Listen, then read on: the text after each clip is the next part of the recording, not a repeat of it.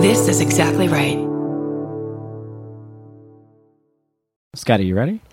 Curdy B, I am ready to have a bananas afternoon. A Russian man got trapped in a boy band on a Chinese reality T V show. What? Oh, goody. Uh, reality T V meets bananas.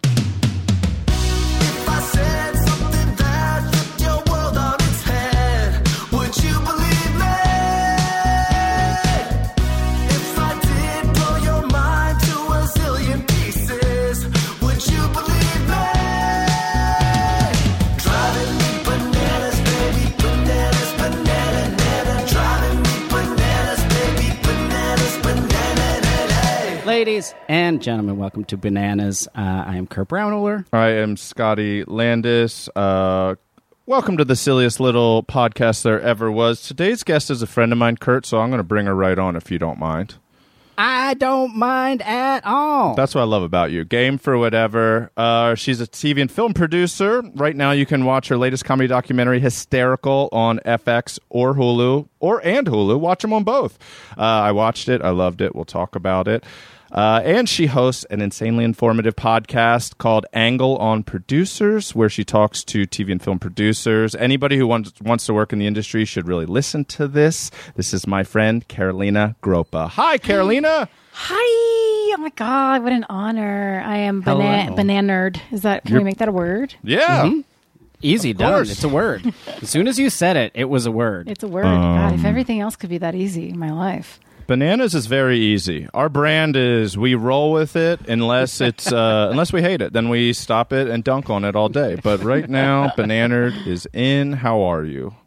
I am great. I am excited to be here, and I want to congratulate y'all on your one-year anniversary that just happened oh, recently. Thank you, thank you so, so much. Thank we you so did much. Did it someday. Someday this podcast will exist not in the quarantine. Yeah. And it's coming up soon. We can feel it's it. Coming, we can feel it in our fingertips. We're chomping at the bit. Do you record yours at your place, or do you go to a studio and that sort this of thing? This is it. You're looking at it.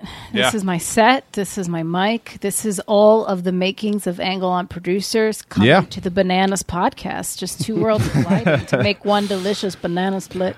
That's right. I think you have a better mic. I listen to your podcast and I'm like, they, she sounds good on this. Like, I think I th- you sound great. Oh, okay. I've never heard ours. This I've is, never listened to Bananas. Like, you should listen to your own podcast. Uh, no, this is just like your run-of-the-mill entry-level Audio Technica mic for the audio bus in the room.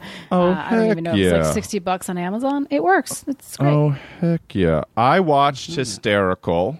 I thought it was great. Congratulations on that. Yes. Thank you. And we have we've had a couple of the comics that were on your doc on Bananas, which was great. We had Fortune on. We're gonna have Nikki yeah. Glaser on. Oh my God, yes! I got to ride in the backseat of a car with her as she was going about her day when we were shooting. What a joy! And I was just like, I was just like, oh my God, tell me your story. And she's just awesome. You know, she's such an open book. She just like vomits her whole life onto you, and I love that as an open book oversharer mm. myself. It was like it was like I was like, are we kindred twins? Spirits. You know, yeah, yeah we were kindred spirits. Yeah, for sure. So she's awesome. I mean, all those ladies are just like, what a gift. What a treat yes, to get to pretend to get to pretend like I was a part of the comedy world. It's funny because I had a few photos of me up on uh, like the stage of The Cellar and all the sure. places because I'm like, when else am I going to be up on this yeah. stage without getting booted out, you know, because I'm like doing something illegal. And uh, people on my Insta were like, oh my God, are you doing stand-up comedy? And I was like, no. No. I am pretending. No, thank you. Yeah. Well, it's awesome. Um, Are you guys ready to hear about this guy? Yes, I didn't this even guy. really understand what you said. It kind of shocked my brain blank, so hit us up. Yeah. I will th- that that title, the title that I originally read, a Russian man got trapped in a boy band on a Chinese reality T V show. Okay. Uh Normal. That was from this website Dazed. I used that title Uh, because the Guardian, I'm, I'm gonna read from the Guardian. Yeah, because Guardian mm. a little more, a little more trustworthy than Dazed dot com. Maybe to um, you, maybe to you. Not to me, but uh, this was sent in by hundreds of Bananimals. Yes, it but was. The first time I saw it was from Camden Hulk. Thank you, Camden. Mm-hmm. Russian man trapped on Chinese reality T V show finally voted out after three months. Wow. Okay. Okay. So, uh, this is written by... Uh, the Guardian does not give a credit. Come on. Boo. Oh, wait. Here it is. Yay. Helen Davidson in Taipei and Andrew Roth in Moscow. Oh, thank you. The dream team. The dream team. A Russian man who joined a boy band competition show on Chinese T V uh-huh. on a whim, but quickly regretted his decision, has yeah, finally oh. been released from his ordeal after making it all the way to the final. Oh, God. Okay. So, Vladislav Ivanov, a twenty-seven-year-old part-time model from Vladiv- Vlad- Vladivos- Vladivostok, oh my God, his name is where he's from, cool. was working on the show Produce Camp twenty twenty-one as a translator when producers reportedly noticed his good lo- looks and asked him to sign up as a contestant. Okay. Ivanov told the program he'd been asked if I'd like to try a new life and agreed, but quickly came to regret the decision, unable to leave on his own without breaching his contract mm-hmm. and paying a fine. He instead begged viewers to send him home and deliberately performed poorly in the hope of being voted off. Which would crack me up. Bad singing cracks so me funny. up. I find bad yes. karaoke the only type of karaoke I can even pay attention to. I agree. He, he's just there... Every time he's on camera, he's begging people to vote him off. Using the stage name Lelouch, Ivanov told viewers, "Don't love me. You'll get no results." Oh. And repeatedly pleaded with people not to vote for him. His first song was a half-hearted Russian rap in stark contrast to the high pop yes. competitors. "Please don't make me go to the finals. I'm tired," he said. "I hope the judges won't support me while the others want to get an A. I want to get an F as it stands for freedom," he yeah. told the South China Morning Post. He's good at translating. He's translating his own emotions pretty clearly mm. directly onto the screen. Ah. Uh, after making it to the final, Ivanov grumpily ate a lemon on camera yes. and said he hoped people would not support him again. "I'm not kidding," he said. Oh, my gosh. Uh, yeah. It's uh and then so then Russians got involved. I won't read the whole thing. It's of course The Guardian. It's very long. Um, so the Russian Russians got involved on Twitter. They found out about it like a couple weeks ago, and then started the hashtag Free Lelouch, and uh, were demanding that he be released. "It's not funny anymore. Let right. Vlad go home. I'm very sad and disturbed. This might have been amusing for some time, but the situation." Oh my absurd. God. Uh, it's just like literally everyone was just like punking this guy. He just uh, he, they just kept him on because he hated it, because oh he wanted God. to leave so badly. They were like, yeah, and no.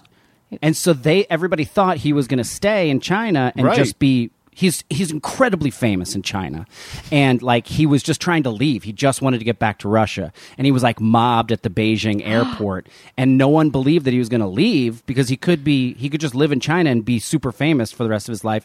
And he just went back to Russia. He hated it so much. He just wanted to go back to being a part-time model. Is that what? I guess yeah.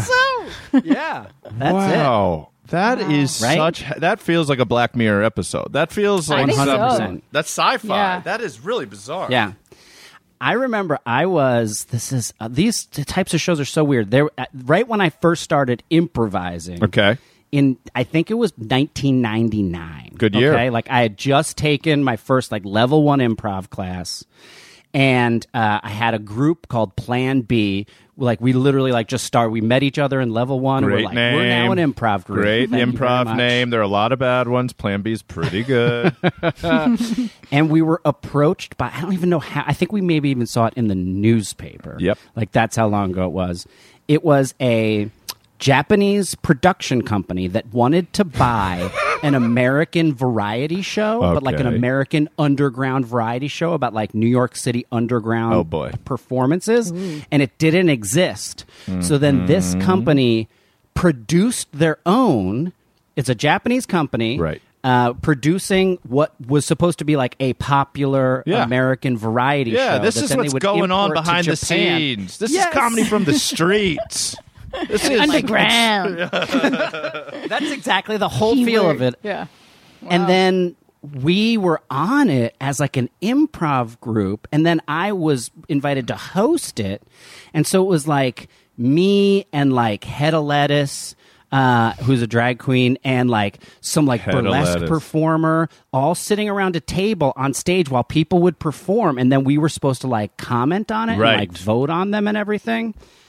But they were just, and I was twenty-two years old. Yes, and they they would just, it was all free liquor. Like w- the whole time shooting, you could just drink as much as you wanted to. Okay, because I guess they just wanted like, I don't know, like weird stuff to happen, and it totally did. Like it was, cor- it went off the rails. Everyone was hammered. Like everyone at that table was hammered. We were there for like six hours, like voting on like different acts that like came through, and by the end, like I can't even t- like.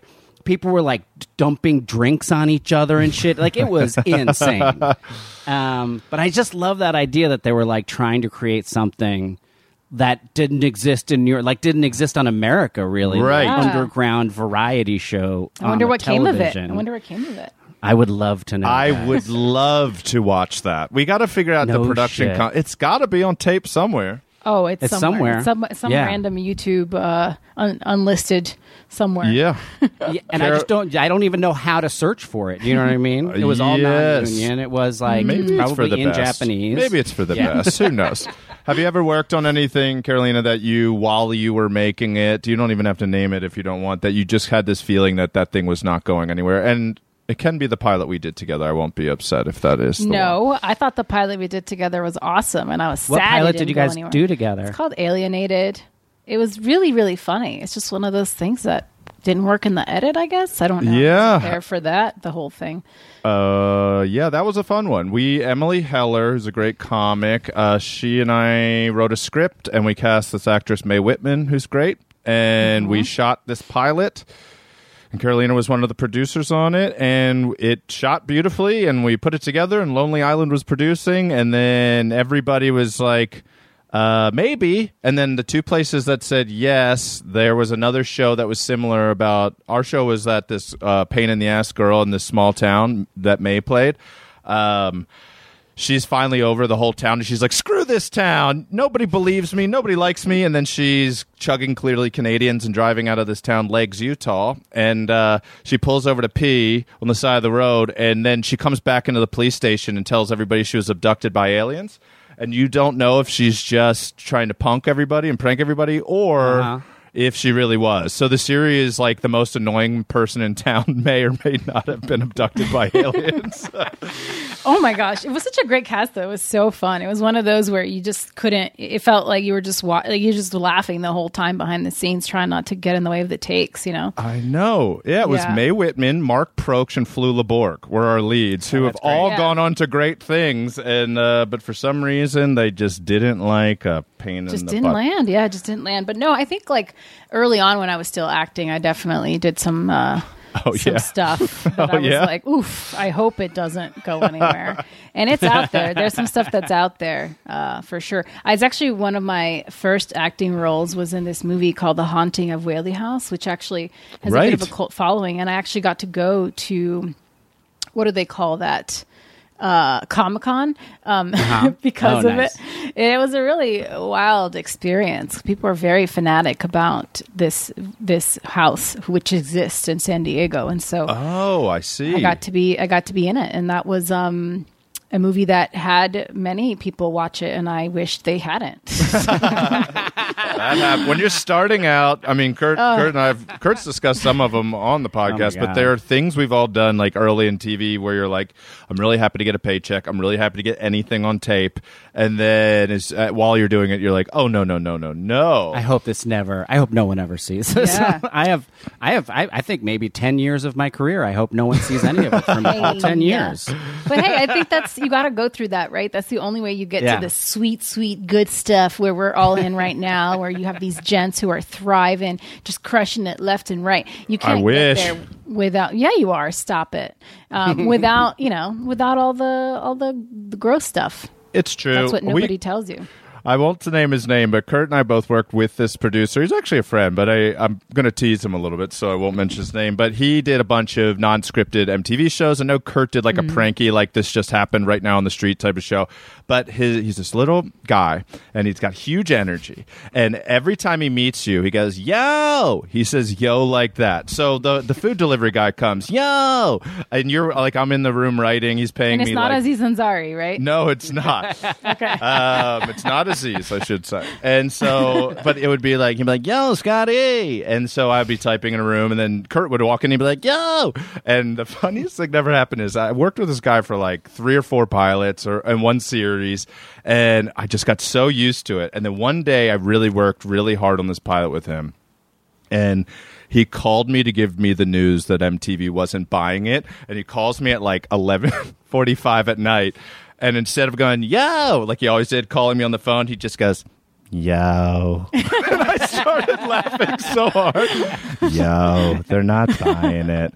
We tried. We tried, but I don't know. It was the saddest yo in the history of, of the world.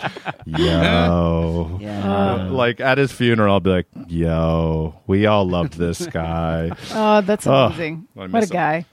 Yeah. Um, I got one. You guys want to hear a silly story? Yes, please. Okay. So this one is from twenty sixteen because I was sitting around and I sometimes I'm just brainstorming over here and I thought to myself, how long ago was the Heimlich maneuver invented?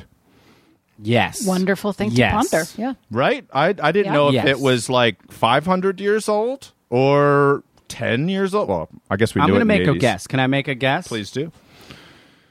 I'm going to say nineteen forty-eight. nineteen forty-eight. It's a very good guess. Carolina, would you like to guess on when the Heimlich maneuver was invented? I would say before the nineteen hundreds, but probably mm-hmm. not documented mm-hmm. until after the fact. Mm-hmm.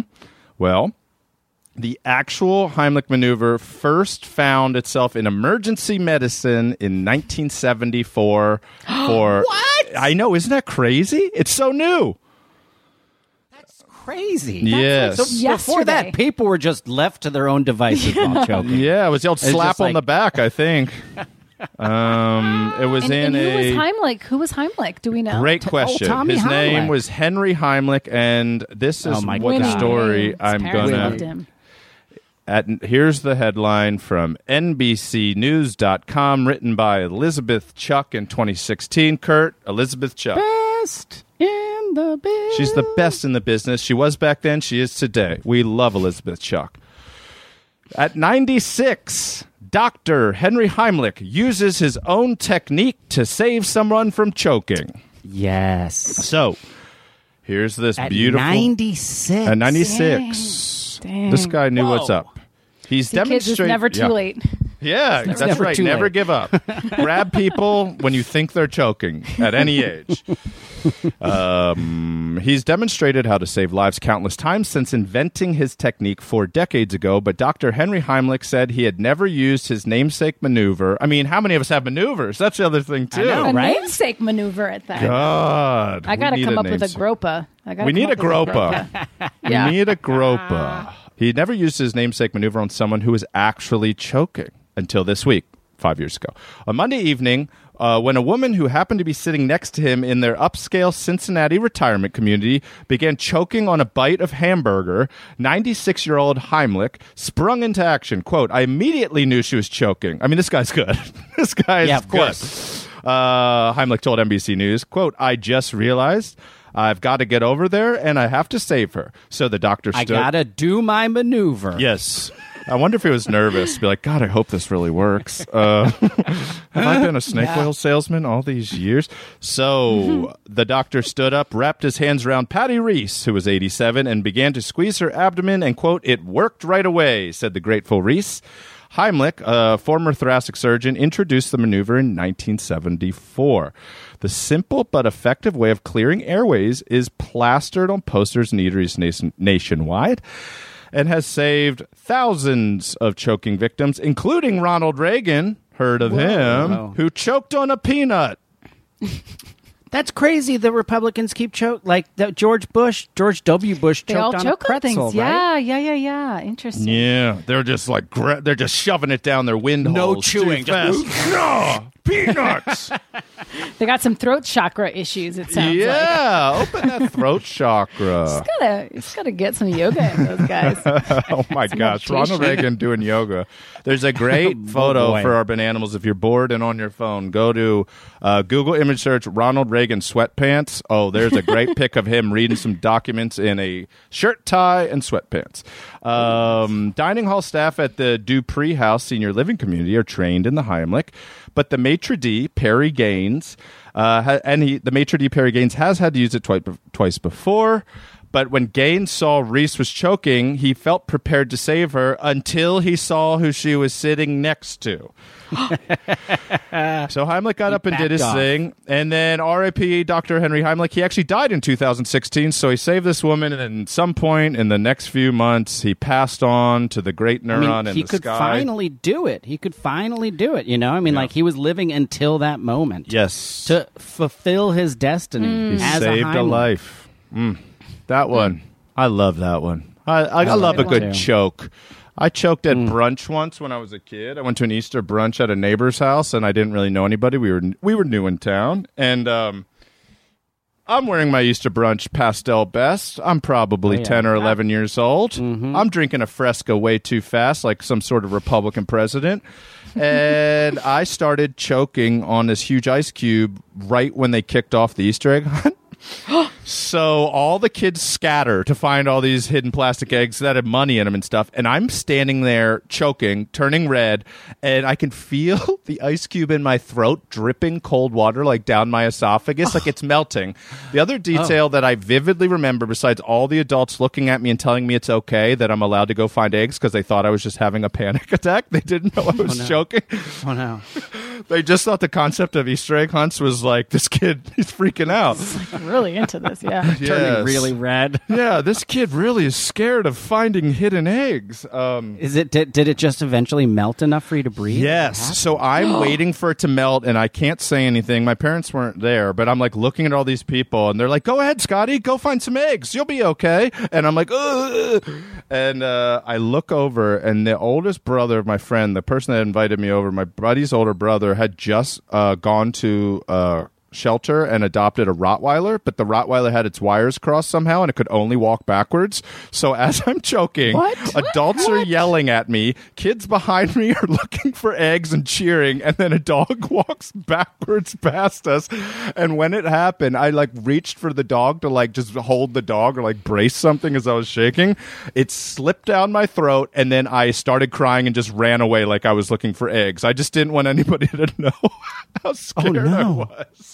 Oh, no. I thought I was dead, but I just waited patiently for about forty-five seconds for an ice cube in my throat just to slide on down, and then... Slide down into your lungs? It just, well, I mean, I don't know where it went. Uh, but I was cool for the rest of the day. But, God, it was like, it was really scary, but what an embarrassment. I guess I would have lived. But I didn't know how to communicate it. I was just, they just thought I was having, like, shitting my pants nervous that I didn't understand the concept of an Easter egg hunt. That's so funny. Mm. And here comes old backwards Rottweiler. I feel like I just got, like, a deep, deeper understanding of you yes. through that story yes. and who you've become today. Yes. So many metaphors in there. God. Yes. Yeah. I just stand still and let life wash over me and then charge into action. That's just it. Just like that. That's it. Yeah. Did that dog ever learn to walk forward? Um, it did not. It just would enter rooms. It would go up the stairs forward, and then okay. every other thing it would just walk in backwards, tail a little nubby tail a wagon.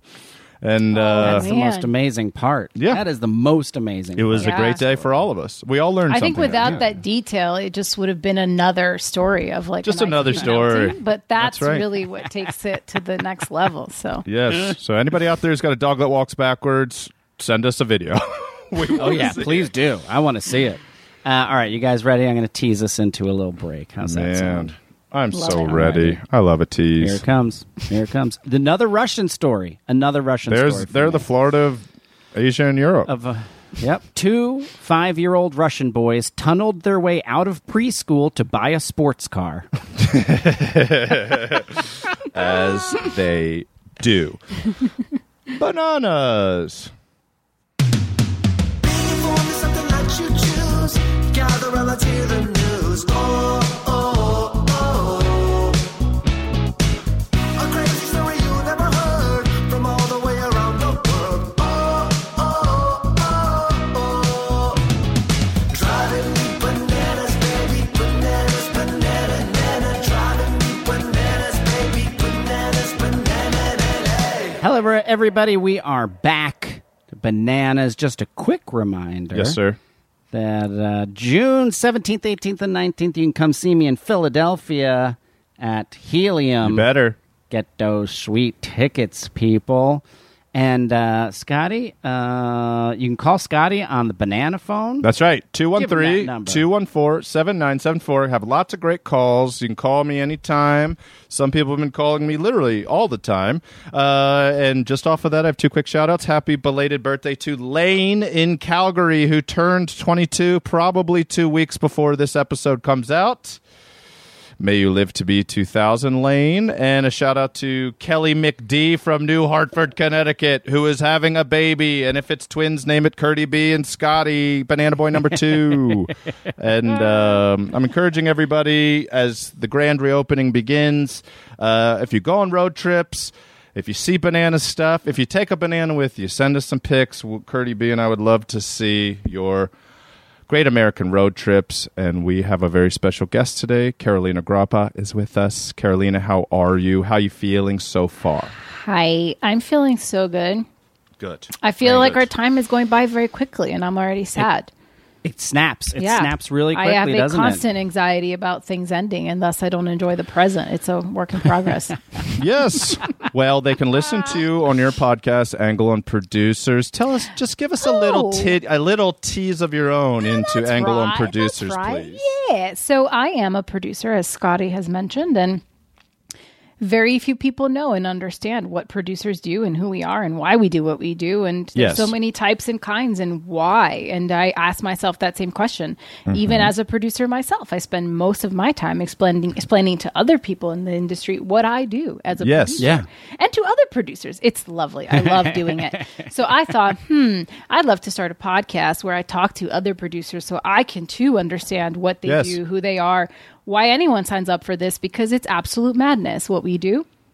And yes. uh, there's not really one path for it. So I thought, hey, if I can learn other people's stories and share with anyone who's in the business, thinking about getting into the business, a creative in the business, really yep. anyone who like wants to kind of have an understanding of anything that isn't performers, because that's usually yes, what people know. Exactly. I wanted to bridge that gap and be a conduit for those conversations, and to also talk about the longevity and mental health and how hard it is, because it's not all glitz and glamour and hanging out with celebrities. It's not everybody gets work. to do a podcast with Scotty and Kurt. You know what I mean? Like some of yes. us, there it comes a time when you get invited, but for many, many years, you're just really in that on that grind. So anyway, so I started it, and it's been it's great, just an incredible process and journey, and Scotty has been a supporter since day one. It's true.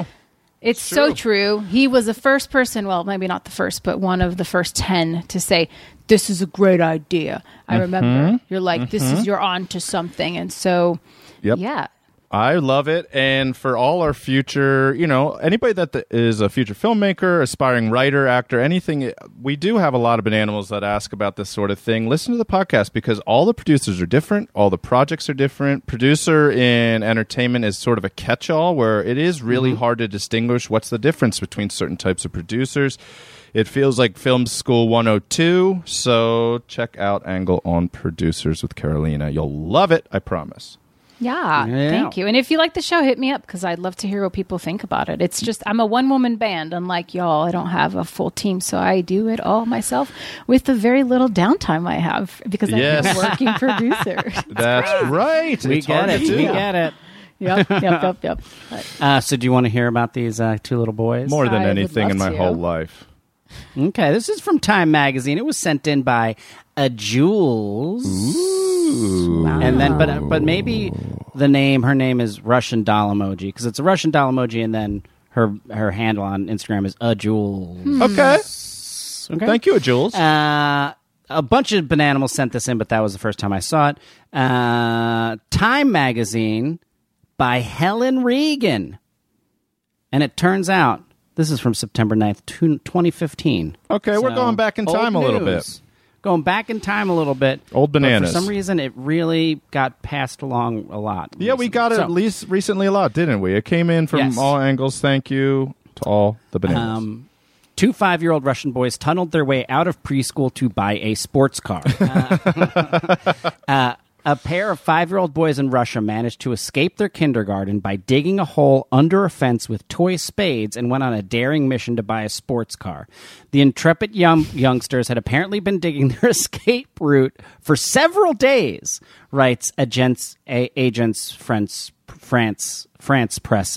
Uh, uh. You're going to get it. I'm assuming that means the French... Uh, press agency. Yeah, uh, me too. They then made their move when teachers and students were on a walk in the kindergarten grounds. Yes. After breaking free of their nursery school in the city of Magnitogorsk in the Urals region. I think wow. you nailed that. Walk. Yeah.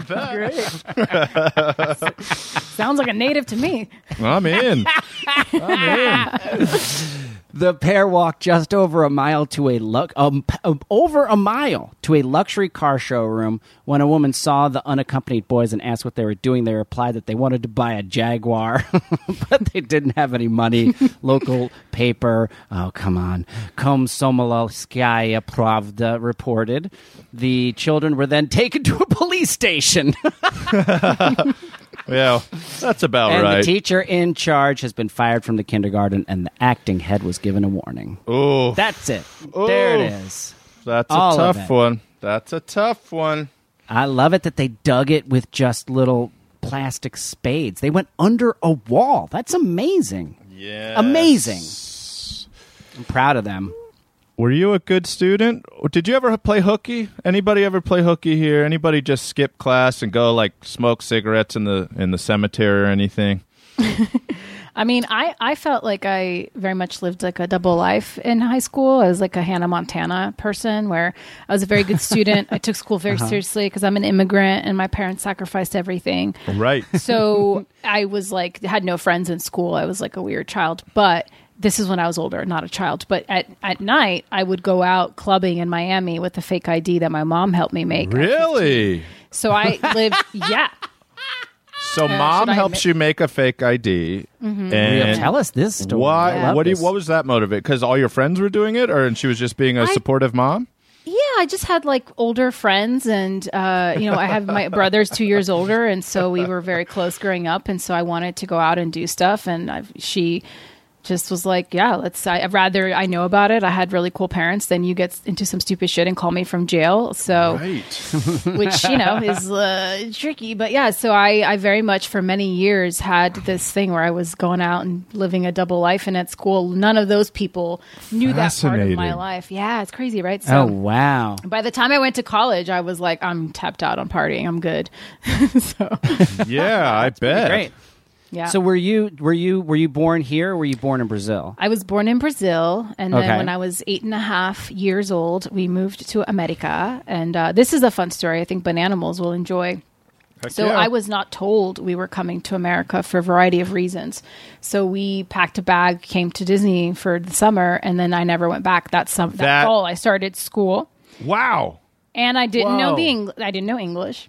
Whoa! I obviously was like a weird immigrant kid. And then on top of that, I was missing my four front teeth. So I was like a weirdo child. Uh, and for six months, like had no friends and nobody knew what to do with me, um, which is funny. You can laugh. It's okay. Um, oh, yeah. No, I, I'm then, picturing you with like a fake I D with like five years old with no teeth, just being like, I'm ready. I'm ready. Let me I'm in. ready. America. Here I am. No. And what's crazy is that, you know, my the school thought it was cute that that Christmas time to have me sing All I Want for Christmas Is My Two Front Teeth. So there oh is God. a video of this.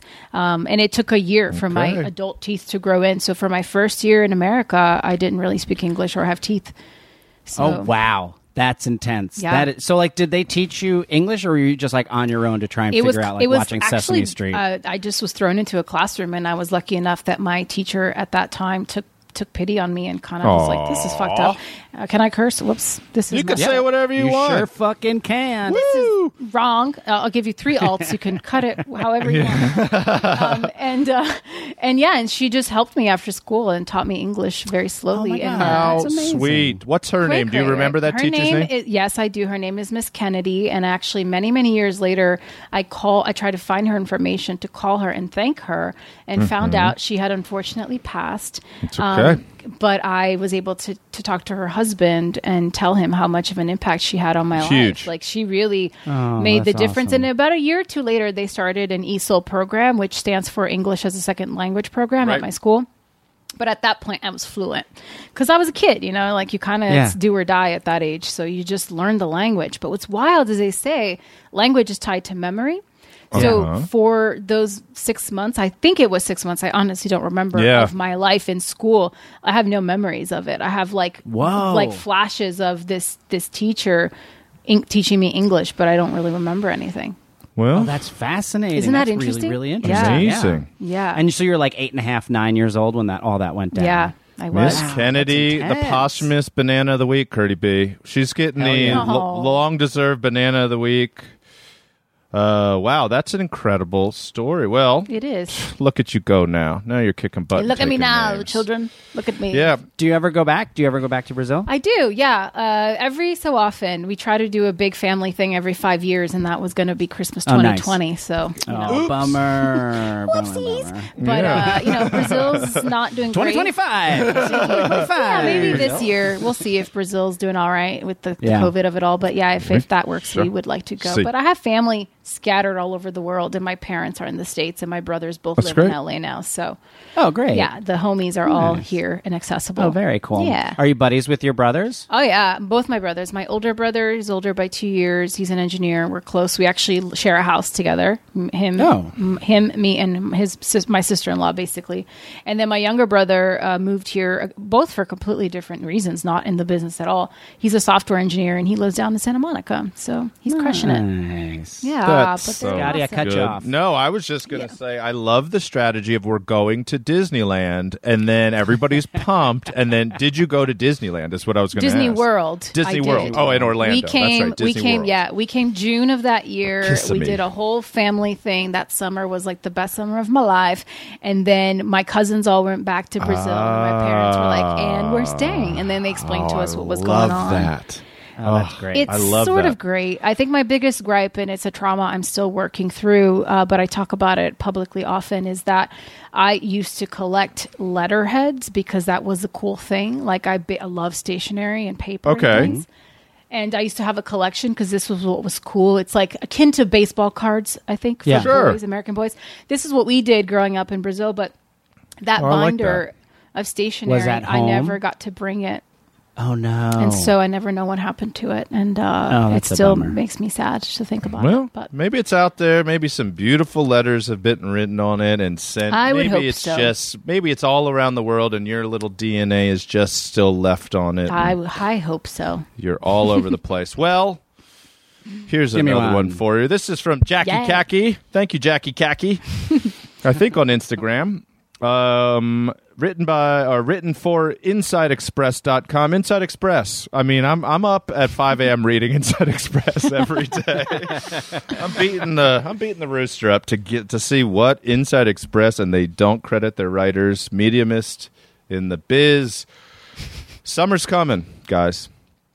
Woman gives swimsuit she wore a, a glowing ten out of ten review. After surviving a shark attack completely unscathed. Let me ask you a question. Please. I thought we'd done this one. Did we do this one, Katie?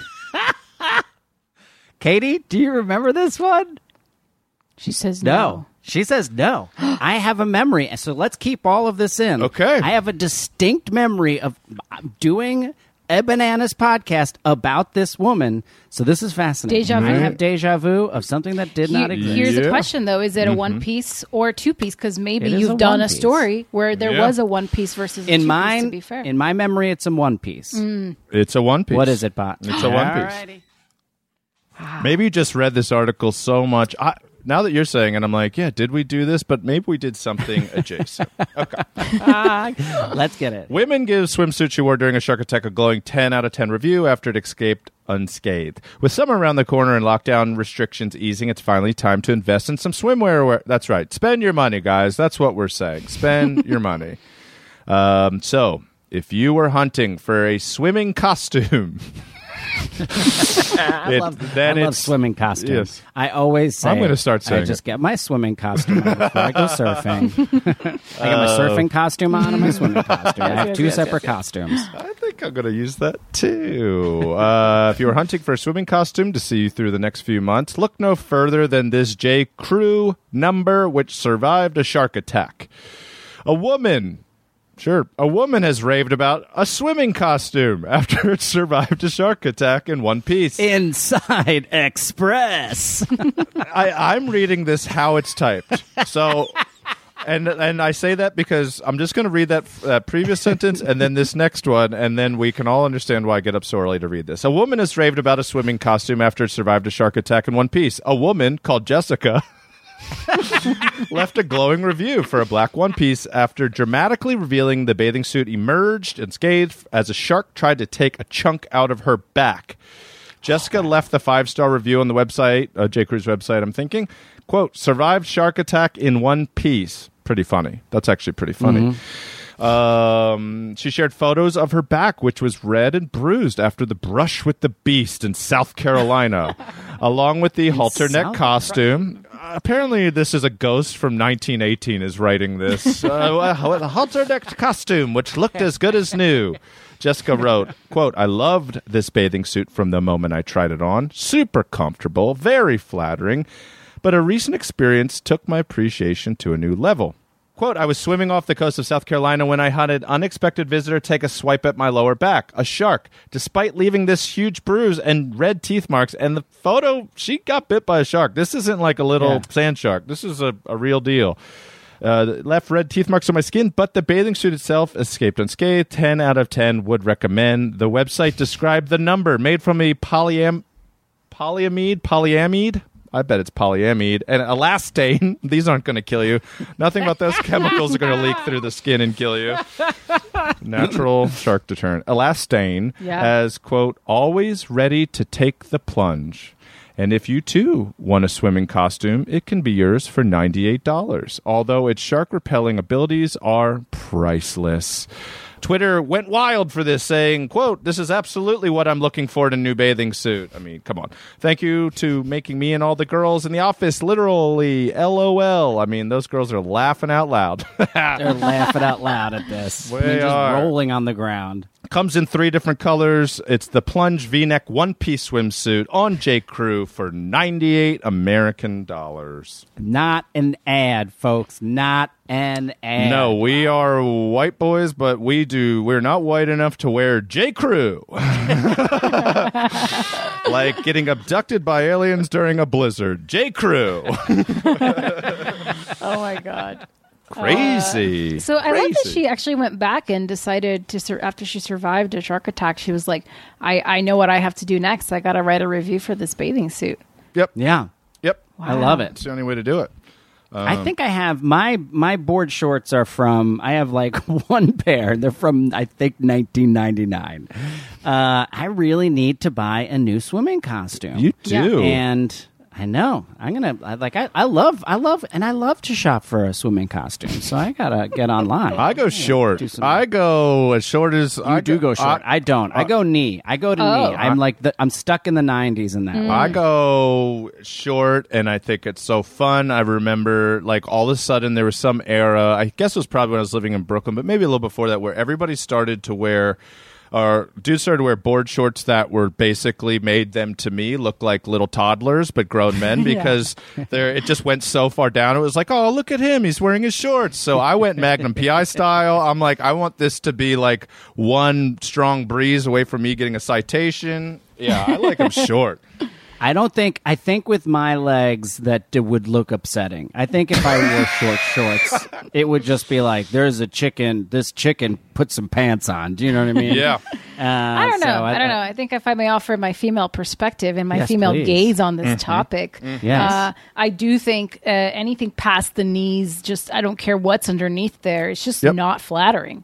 Yes. Just isn't. Just be proud of what you got, rock it. Also, yeah. that, you know, that tan line that goes from like that pasty, pasty white, untouched yep. baby skin to the gradient into a tan is definitely not sexy when you're getting it down. So yeah. Oh, yeah. just, just help help a sister out, you know? What's oh, yeah. what's nice about my body is that it doesn't, there's no grading. It's all it's pasty one, white. Yeah. yeah. Well, and, that's fair. Uh, except for right now, as you can tell, where I just look like a tomato uh, because I was in the sun for fifteen minutes.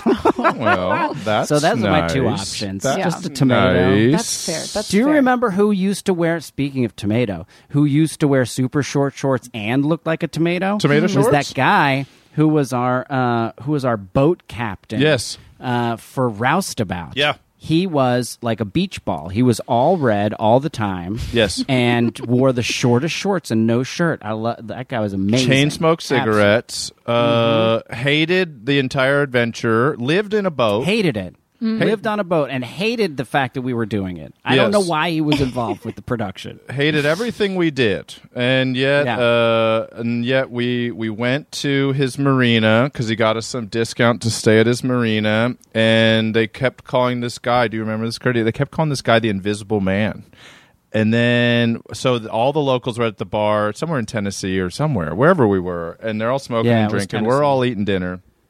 And this guy goes to bed, and they were like, have a good night. And they called him the Invisible Man, and the guy didn't even know why. And it's because tomato shorts was like having a fling with his wife. Oh, right. And that guy didn't right. know. So they called that guy the Invisible Man. You would think it would be like the blind man or something like that. But yeah. Uh, yeah. But then, so we're sitting there. I was like, this, I was like, we're going to be in the middle of a romantic crossfire pretty soon. I yeah. thought we were going to get shot.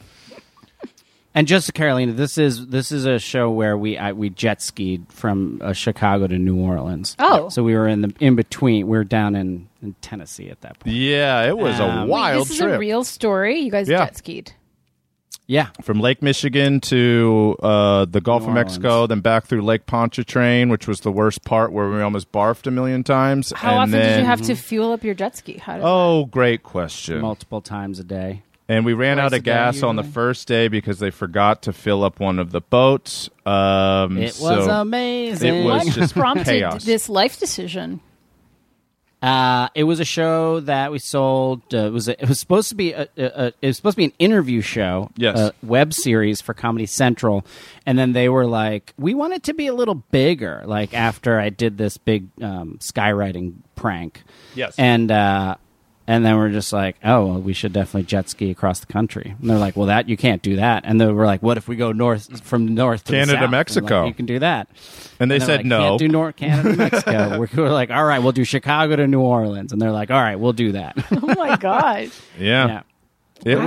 was really fun. Fun. It taught us a lot, and now I'm itching so bad for our next big dumb adventure. Lessons like I, from the sea. Look at you. Yeah. It was so fun, and I hope we do it again. And we had two very hardworking young producer and A Ps and older ones that budgeted it wrong in every way. Yeah, we ran out of gas all the time. We probably almost died four or five times. Almost got run oh. over by barges. Got lost. Had to drive. Did all kinds of crazy stuff.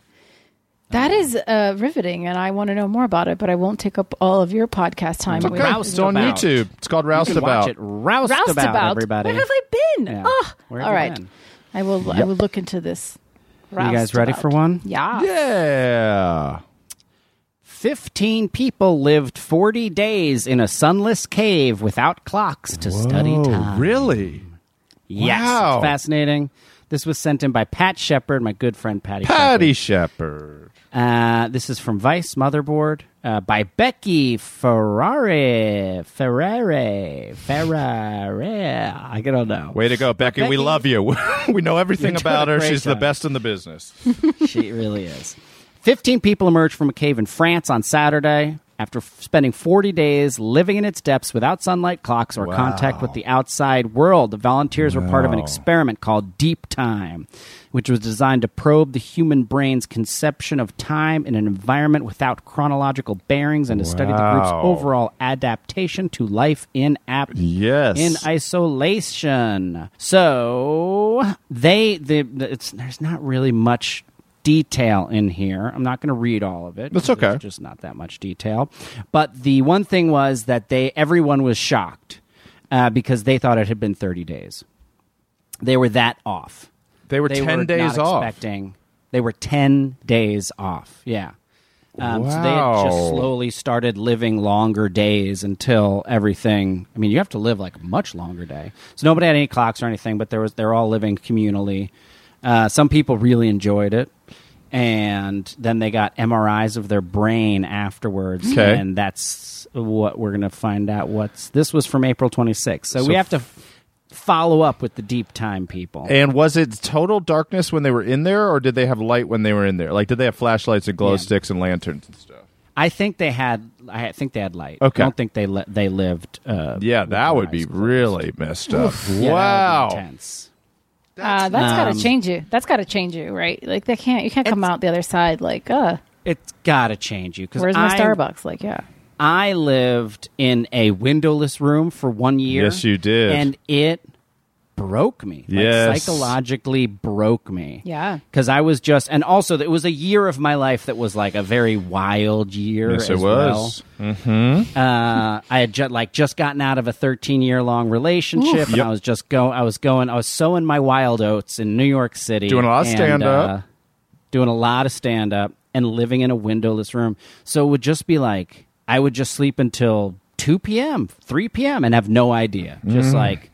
Hoping that, and that I would have to always have to have an alarm to like get up because I wasn't I didn't have a day job. I was just doing stand up at night, so I would then stay out late and then sleep until like two p.m. It was so depressing and so horrible. Yeah, yes. And then to bring people back, like if you met someone, then to be like, "Come on back." Oh well, actually, I live in Manhattan. Ooh, so fancy. Oh yeah, come into my giant apartment. It was a huge apartment. I had five roommates, and they're like, "This is such an amazing apartment." I'm like, "It is amazing." And it's like, "Should we go to the bedroom, the bedroom, the bedroom. Here I live in the inside." Yes. It's like there are no windows. It is just a bed in a little square room. Oh, and man. You welcome to the nightmare, ladies.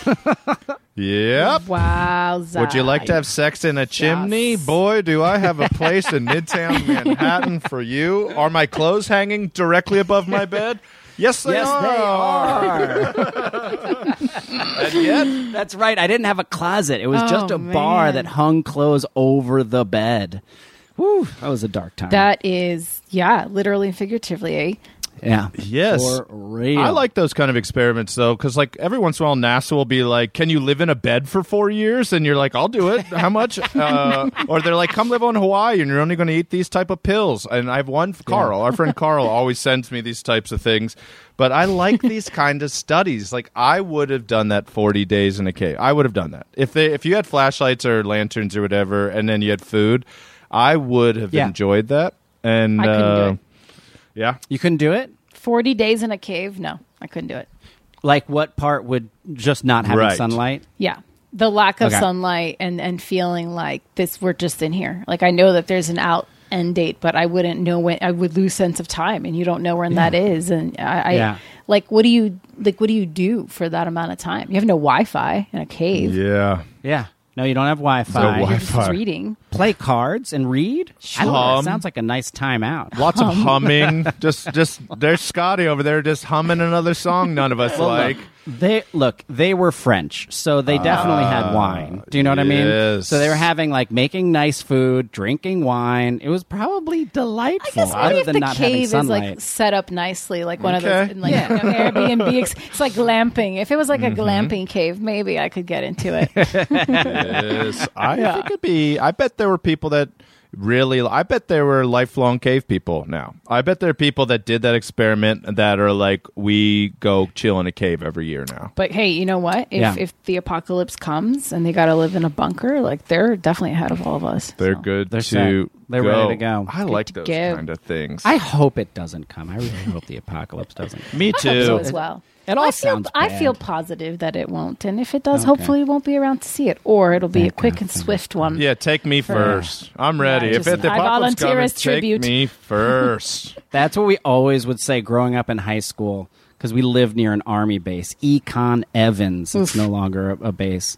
Um, but we were always said, like, if like the alarms go off, we're driving right to Ecom Evans and start smoking. And then we we're always going to do heroin, too. We we're always like, and then I was like, when the alarms go off, how are we going to go find heroin? That's, like, yeah. no one knows where heroin is. Hand. We live in suburban New Jersey. Yeah, we're yeah. sixteen years old. But that was always the idea. Go smoke cigarettes in front of Ecom Evans until you get blown up. That's it. Mm-hmm. Well, I got a happy one we can go out on. No. Please give it to us, and we'll, I and like we'll, happiness. And we'll allow Carolina to g- leave us. Leave allow us. her to go back to her life. Yes. No, but I don't wanna.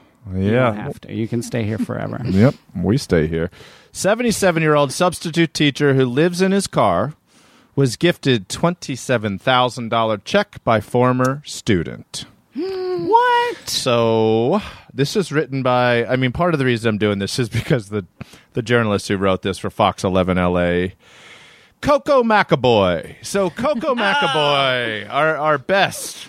Our That's Macaboy, Coco. Coco. That's my boy, Macaboy, Coco. Coco Macaboy. Coco Macaboy, great vanity Fucking plate. Fucking great name. Great name. Fontana, California, a former substitute teacher who was living in his car was gifted a twenty-seven thousand dollars check by a former student. Uh, Jose Villarreal, lovingly known as Mister V by his students, turned seventy-seven on Thursday. His former student, Stephen Nava, who is now twenty-one, decided to arrange a celebration for Mister V. Mister V has served for a substitute for decades. Quote, I feel very lucky and very honored that I have taught in different institutions and at different levels. Already you can tell this is a great guy. In early twenty twenty, Villarreal uh, said he resigned after schools shifted to distance learning. I decided the school situation has changed completely, and I believe that my job as a substitute was over. In May, I submitted my res- resignation, managed all my paperwork, and because of, and because of those arrangements, I thought I was going to get my pension. I got my check, but the checks didn't last long because I had some debts already. So he had been living out of his car ever since. Quote, my body had adapted to all the bumps and things in the seat, and it serves me as transportation, as a dining room, and sometimes and as a bedroom, he said. His former student, Stephen Nava, came across Mister V a week ago in his car and, and recognized him. I used to see him every day, and it got me thinking. Uh, so I started talking to him, got to know his, situ- his situation. So Nava uh, reached out and started a GoFundMe to help him get back on his feet. He shared it over yeah. social media, including TikTok. Mister V's story went viral with over one point seven million views, and it just shows the power of social media. It's so big now, and sometimes we need to use it for good, uh, mm. Nava said. World sp- uh, word spread to the mayor of Fontana, whose name is somehow better than Coco Macaboy. Aquanetta Warren. Aquanetta Warren, the mayor of Fontana. Aquanetta Warren? Oh, man. That's Aquanetta so Warren. Warren, who was a former student of Mister V's, and others gathered in Fontana Community Senior Center for a celebration. He was presented with the twenty-seven thousand dollars check along with uh, many other gifts. His initial thought was, quote, am I dreaming? I still can't get over this experience. He says he plans to help others. Quote, the greatest feeling that I have right now is that I have an obligation, that I need to do a lot more for the world, and the greatest feeling is I can do it, and I'm going to find a way to do it, said Mister V. That's great. Yes. What a sweetheart. And wi- it's such a great. The best part about that story is with the twenty-seven thousand dollars, he built an addition to the car. It's just a second story on his car. Absolutely. He's very no windows. Mister No windows. B, thank you to uh, Coco Macaboy and Aquanetta Warren. Uh, That's so wonderful, yes. And I'm happy that happened, but also very telling about our education system. Pay mm. teachers oh, more moolah. Yes, no please. Shit. Especially after the Jesus. pandemic, guys. After yeah. the pandemic, mm-hmm. they have earned it. Let's pay them real. more bucks. Carolina, anything else you would like to plug before we get on out of here? Instagrams, Twitters, anything like that? Yeah, I'm just at Carolina Groppa on all the things. I'm a easily, easily, I'm a Google away from all things. Find me, connect with me, and thank you for listening to us and me. And thanks for having me. I feel so honored. Wonderfully said. Wonderfully thank you for said. Being here. Yes, my pleasure. Bananas.